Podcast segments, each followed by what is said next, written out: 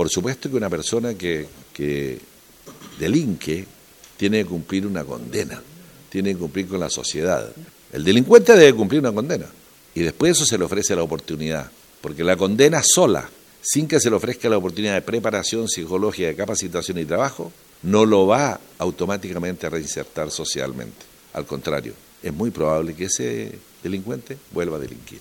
No hay puerta giratoria en los lagos. Se trata de detenerla.